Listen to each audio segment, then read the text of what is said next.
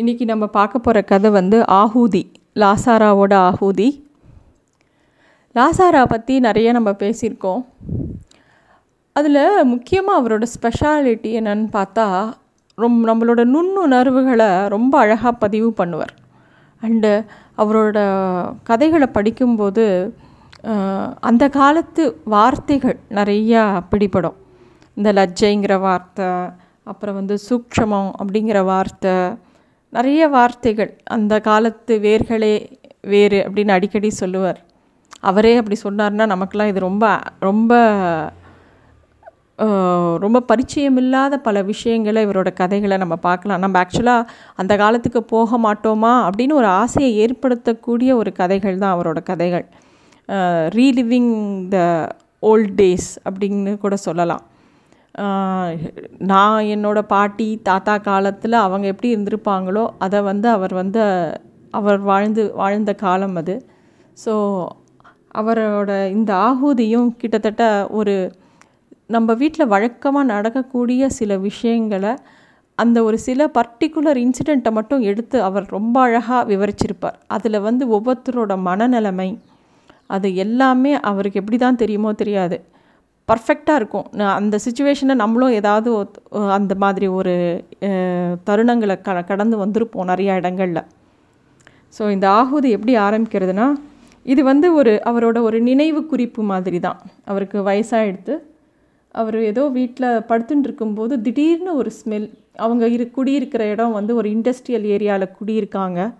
எப்பயுமே நம்ம இண்டஸ்ட்ரியல் ஏரியாவில் பார்த்தீங்கன்னா பலவிதமான வாசனைகள் வரும் நமக்கு. திடீர்னு நல்ல நெய் ஸ்மெல் வரும் திடீர்னு நல்ல பேக்கிங் ஸ்மெல் வரும் தில திடீர்னு ஒரு சமயம் பயங்கரமாக நாரும். எல்லாமே கலந்தது தான் அந்த இண்டஸ்ட்ரியல் ஏரியா அந்த மாதிரி இவர் வயசான காலத்தில் தூங்கும்போது டக்குன்னு ஒரு முழிப்பு வருது. அப்போ வந்து ஒரு தாழம்பூ ஸ்மெல் வருது. நம்மளோட லைஃப்பில் சில வாசனைகள் சில டேஸ்ட் இதெல்லாம் வந்து நம்மளுக்கு பல நினைவுகளை கிளப்பி விட்றோம் அது மாதிரி இந்த தாழம்பூ வாசனை இவருக்கு ஒரு ரொம்ப அழகான ஒரு நினைவை கிளப்பி விடுது. அது என்ன நினைவுனா அவங்க அம்மா தாழம்பூ ரொம்ப விரும்பி வச்சுப்பாங்களாம். லாசாராய் அடிக்கடி அவன் அம்மா மேலே ஒரு பெரிய பக்தி அவருக்கு.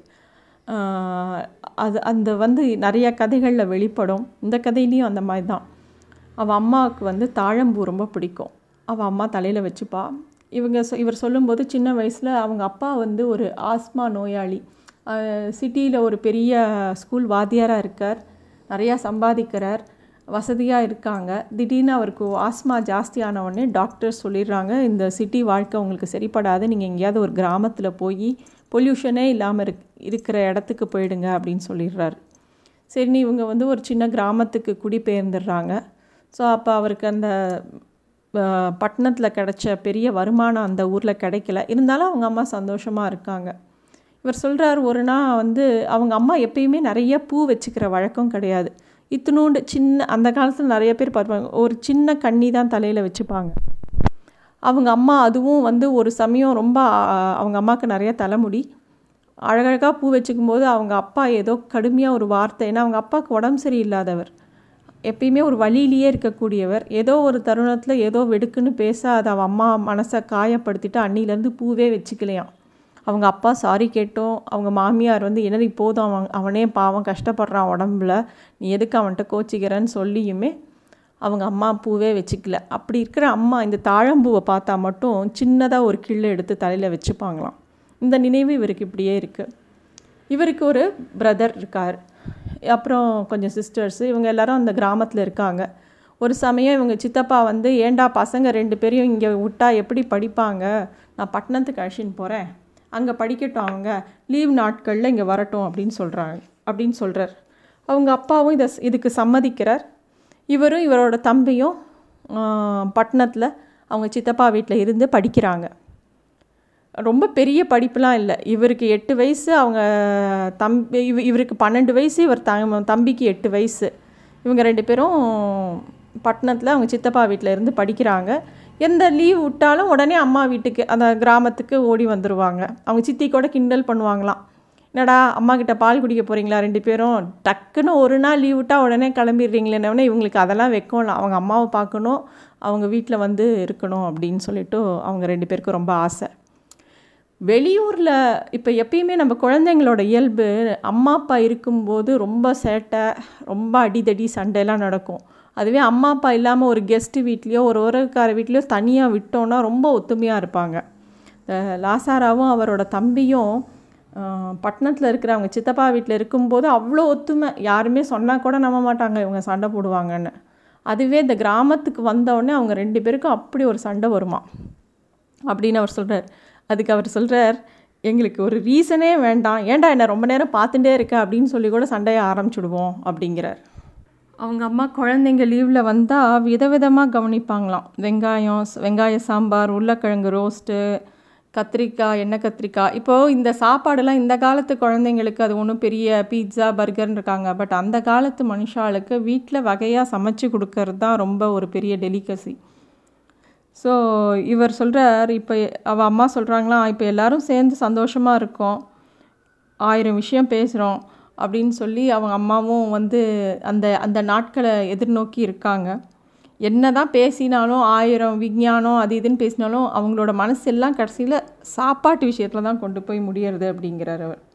ஸோ இப்படியே வாழ்க்கை போயின்னு இருக்கு அவங்க வீட்டில் வந்து எது என்னவானாலும் குலதெய்வத்தை மறந்துடக்கூடாது அப்படின்னு அவங்க பாட்டி அடிக்கடியே சொல்ல சொல்கிறது உண்டு. அவங்களோட குலதெய்வம் வந்து லால்குடியில் இருக்கக்கூடிய பெருந்திரு என்கிற ஸ்ரீமதி அம்பாள்.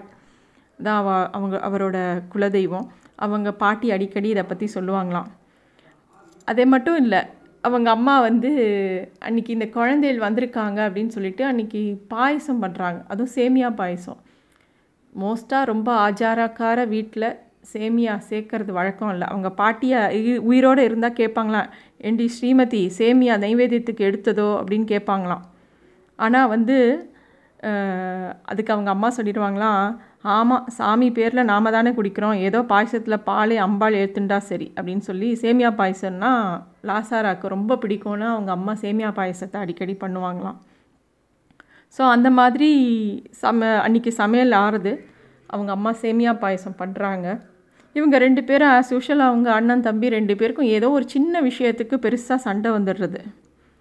சண்டைனா சண்டை அப்படி ஒரு சண்டை. அவள் அம்மாக்கோ அவள் அம்மாவை இரிட்டேட் பண்ணிகிட்டே இருக்காங்க. இவர் இவர் வந்து கூடத்தில் விளையாடின்னு இருக்காங்க. அப்போ வந்து குங்குமப்பூ கூடத்துக்கு மிதந்து வந்தது. அம்மா ஒன்றும் குறை வைக்க மாட்டாள். அவ்வளோ டெலிஷியஸாக அவங்க அம்மா ஒரு பாயசம் பண்ணியிருக்காங்க. இந்த ரெண்டு பேரும் போட்ட சண்டையில் அவங்க அம்மா என்ன பண்ணிடுறாங்க? சனியங்களா நெருப்பில் சாகவா சாகவா இங்கே வந்தீங்க அப்படின்னு சொல்லி ரெண்டு பேருக்கும் அடி. யார் தப்பு பண்ணினாங்கிறதெல்லாம் கேட்கல அவன் அம்மா. அடி கொடுத்தா ரெண்டு பேருக்கும். ரெண்டு பேரும் தானே சண்டை போட்டாங்க. பெரியவர் மேலே தப்பா சின்ன பையன் மேலே தப்பாங்கிறதெல்லாம் இல்லை. ரெண்டு பேருக்கும் ஆளுக்கு ரெண்டு ரெண்டு மொத்து கொடுத்துட்றாங்க. உடனே அது லாசாராக்கு ரொம்ப ரொம்ப ரோசமாயிடுறது நாங்களே என்றைக்கோ இவரோட மனசில் என்னென்னா நான் என்றைக்கோ ஊர்லேருந்து வரோம். நான் நன்னா படிக்கிறேன். ரொம்ப சமத்தாக இருக்கேன். என்னை எதுக்கு அடிக்கணும் அம்மா? அப்படிங்கிறது அவருக்குள்ள ஒரு சின்ன குழந்தைக்கே உண்டான ஒரு கோபம்.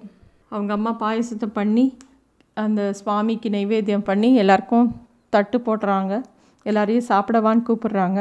எல்லா பசங்களும் உட்காடுறாங்க லாசாராக்கு மட்டும் ஒரே மனசு கோபமாக இருக்குது அவருக்கு வந்து மூஞ்சியில் வந்து கொஞ்சம் கூட சந்தோஷமும் இல்லை ஒரு ஆர்வமும் இல்லை சாப்பிட்றதுல. இத்தனைக்கும் அவங்க அம்மா அவருக்கு பிடித்த பாயசத்தை பண்ணியிருக்காங்க. அப்போ அவங்க அம்மா வந்து எப்பயுமே பரிமாறும்போது ஃபஸ்ட்டு ஒரு ஸ்வீட் சாஸ்திரத்துக்கு ஒரு ஸ்பூன் ஊட்டுறது உண்டு. அது மாதிரி பாயசத்தை விட வராங்க ஒரு ஒரு ஸ்பூன் எல்லார் இலையிலையும். அப்போ இவரோட தட்டில் விட வரும்போது இவர் குடிஞ்சு நல்லா தடுத்துக்கிறார் எனக்கு வேண்டாம் அப்படின்னு. உடனே அம்மா சொல்கிறேன் இல்லைடா சாஸ்திரத்துக்கு தான் ஒரு ஸ்பூன் விட்றேன். அப்புறமா நீ சாப்பிட்டப்புறம் நான் நிறையா விடுறேன் அப்படின்னு சொல்கிறாங்க அவர் வந்து இல்லை வேண்டாம் வேண்டாம் அப்படிங்கிறார். அவங்க அம்மா கேட்குறாங்க என்னங்கிற? பாயசம் வேண்டாமா? வேண்டாம் என்கிற முறையில் தலையை ஆட்டினேன். வேண்டாம். சிரித்த முகம் இரு இருக தலைப்பட்டது. வேண்டாம் அவ்வளோதான் அவ்வளவுதான். உருளியோடு தூக்கி கொண்டு போய் படக்கென்று தொட்டி முற்றத்தில் சாய்த்து விட்டாள். எனக்கு உடம்பு வெலவெழுத்து போய்விட்டது. ஏன் உண்மையை சொல்கிறேனே? அறை நனைந்து விட்டது. நான் எதிர்பார்த்தது அது அல்லவே. எல்லா அம்மாக்களும் மாதிரி குங்குமப்பூ போட்டிருக்கேன்டா. கறந்த பாலை காய்ச்சி விட்டுருக்கேன்டா. அத்தனையும் நெய்டா. உனக்கு பிடிக்குமேன்னு பண்ணினேன்டா. உனக் உனக்காதாண்டா பண்ணேன் கண்ணு அப்படின்னு சொல்லணும்னு எதிர்பார்க்குறேன் என் வயது மடியில் வைத்து கொஞ்சிற வயது கிடையாது. ஆனால் கண்ணுன்னு சொல்கிற அளவுக்கு கூட மீறி போயிடுதா? அப்படின்னு இவர் மனசில். அம்மாவை பார்க்கவே பயமாக இருந்தது. அவள் கண்கள் கொதித்தன. முகம் குங்குமப்பூ பிழம்பாகி விட்டது. என் தம்பிகள் தங்கைகள் அழ ஆரம்பித்தெடுத்துகள். அம்மா அம்மான்னு அலறிண்டு எல்லாரும் ஓடிப்போய் அவளை கட்டிண்டோம். எங்களை அணைத்து கொண்டாள். அன்றைக்கி ராத்திரி அம்மா திருப்பியும் பாயசம் பண்ணா. இந்த குழந்தைங்களை சமாதானப்படுத்த. ஆனால் அது சலித்த பாயசம். நாங்கள் யாருமே சுவைக்காதது ஆகூதியான போய பாயசம்தான் பாயசம் அப்படின்னு சொல்கிறார் அந்த நாள்களின் வேர்களே வேறு. அப்படின்னு சொல்லி இந்த கதையை முடிக்கிறார். இது வந்து ஒரு பெரிய உளவியல் சம்மந்தப்பட்ட கதை நான் நினைக்கிறேன்.